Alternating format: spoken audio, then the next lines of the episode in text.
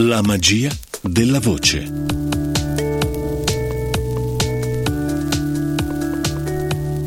La voce ha qualcosa di magico. Inutile girarci attorno, chi possiede una bella voce possiede un potere che va oltre. Una bella voce modifica gli stati d'animo, così come un mago modifica gli stati della materia. Recenti studi, che poi si rifanno ad antichissime civiltà, ci fanno notare come la materia suoni, abbia delle frequenze, frequenze proprie che la sostengono nel suo stato attuale, cioè lo stato fisico in cui noi adesso la possiamo osservare. Il fotone si manifesta sia in forma di particella sia in forma di vibrazione e secondo alcuni l'incapacità di spostarci dalla nostra vibrazione ad un'altra ci impedisce di comprendere altri piani dello stesso universo materico e spirituale, quello in cui viviamo. Se fossimo capaci di cambiare la nostra vibrazione, la nostra frequenza, potremmo attraversare la materia che noi conosciamo e forse, forse saremmo dei maghi secondo chi ci guardasse senza aver coscienza della fisica che noi stiamo manipolando. Quindi noi siamo i maghi, i maghi del suono, nel nostro piccolo, con le nostre vibrazioni, la nostra voce. Se tu sei un mago e non un ciarlatano, allora possiedi qualcosa di unico, la magia. La tua voce è magia. Ma quel che fai nella realtà, che noi facciamo nella nostra piccola e tangibile realtà, è offrire un servizio un servizio magico. Magico per chi non lo sa praticare e lo subisce. I persuasori occulti ci usano perché sanno che interveniamo direttamente sulla coscienza dell'ascoltatore. Ora, più è alta la magia racchiusa nel tuo petto, eh, più valore avrà la tua voce. Come fare per aumentare il valore della tua voce?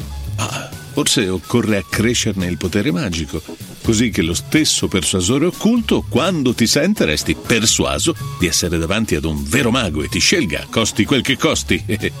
Spesso l'associazione ad altre magie come il cinema, l'onirico spazio dove sogniamo davanti allo schermo amplifica e unisce la magia della storia vissuta col film e la voce che la ricorda e la sostiene. Sono sempre i doppiatori degli attori cinematografici a vendere di più. Vendono vizi e virtù, necessità e svago le loro voci cavalcano l'onda delle emozioni e la dirigono al tuo cuore. E tu non sai perché, ma ne sarai persuaso. Sempre le voci ti raccontano il mondo che devi vedere, ciò che devi credere, ma sempre le voci sono quello che ti risveglia, che ti accende i dubbi, e risveglia il tuo pensiero critico e così i persuasori occulti devono trovare le parole giuste e le voci più ricche di energia per raggiungere i loro obiettivi. Ma non esiste solo un lato commerciale e di controllo sociale nell'uso delle voci. A volte sono spontanee. Amano fare quello che fanno, spandono energia solo per condividere le loro emozioni, i loro pensieri. Lo fa oggi il web tra le pieghe dei mille podcast, lo faceva ieri la Radio Libera lo fa anche solo il radioamatore, quello che saluta sconosciuti che si incrociano ai limiti del globo attraverso le frequenze emesse dalle loro antenne. Il microfono? No, dai, quello è solo un amplificatore, ma se non c'è nulla da amplificare, che ti amplifica? Nemmeno gli effetti generati dai preamplificatori, compressori e tutta quella roba. Esotericamente, quella roba è nulla. Quindi dirai tutti quei video di comparazione sui microfoni che hai fatto, e la Apollo, e il Malley, e l'Avalon VT. Beh, ok, eri alla fiera del mago della voce, quindi hai visto l'esposizione della mercanzia che il mago usa per far arrivare la sua magia il più lontano possibile e nella maniera più efficace possibile. Ma la vibrazione della voce è... beh, è una cosa diversa, più profonda. Avrai notato come ogni voce riesce a far scaturire emozioni diverse da ogni testo. Lo stesso poema, le stesse parole, lo stesso doppiaggio realizzato da differenti voci offrono emozioni diverse. Ogni attore, ogni voce, sulle stesse parole genera diversa energia e dipende dal suo modo di raccontare. Ma la voce nasce dentro di noi ed è talmente profonda la radice della voce, che non si, può, non si può limitare la sua spiegazione al percorso dell'aria dal diaframma alla faccia. Perché ti emoziona? Perché accende immagini nella tua mente? Perché una voce resta ancorata nelle tue emozioni? No, non scomodare la psicologia, non diventare scientista. La scienza non ha mai spiegato che la superficie delle cose, ciò che vede tocca, ma stranamente non spiega ciò che sente. Eppure, eh, se tu provi un sentimento, puoi dire che quello non esista? Dici che è solo chimica? Uno sconosciuto miscuglio di elementi che danno alla nostra mente una grande illusione? Allora io che sono qui davanti a una serie di congegni elettronici sto solo stimolando le tue orecchie attraverso un movimento di materia che si sposta grazie a leggi fisiche e che una volta arrivata ai tuoi sensi, i sensi, quelli conosciuti, provoca solo reazioni chimiche. Quindi si potrebbe distillare, replicare chimicamente ed assumere come una droga per, per provare quelle, quelle emozioni. Pigliati una pastiglia, davvero. Il tuo amore e il tuo odio che non sai spiegare avrebbero una spiegazione scientifica? Chimica?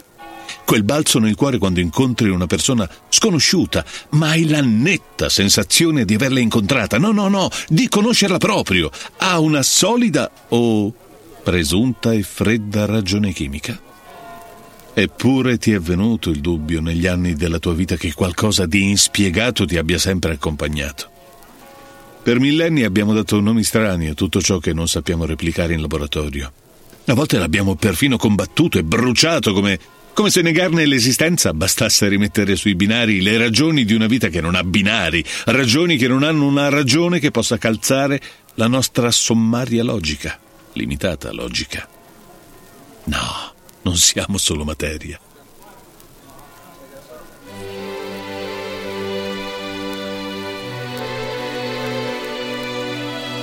Siamo energia.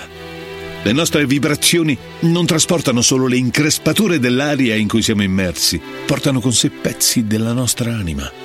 Partono dalla pancia, salgono al petto e si intridono del sangue che il nostro cuore spinge in tutto il nostro corpo.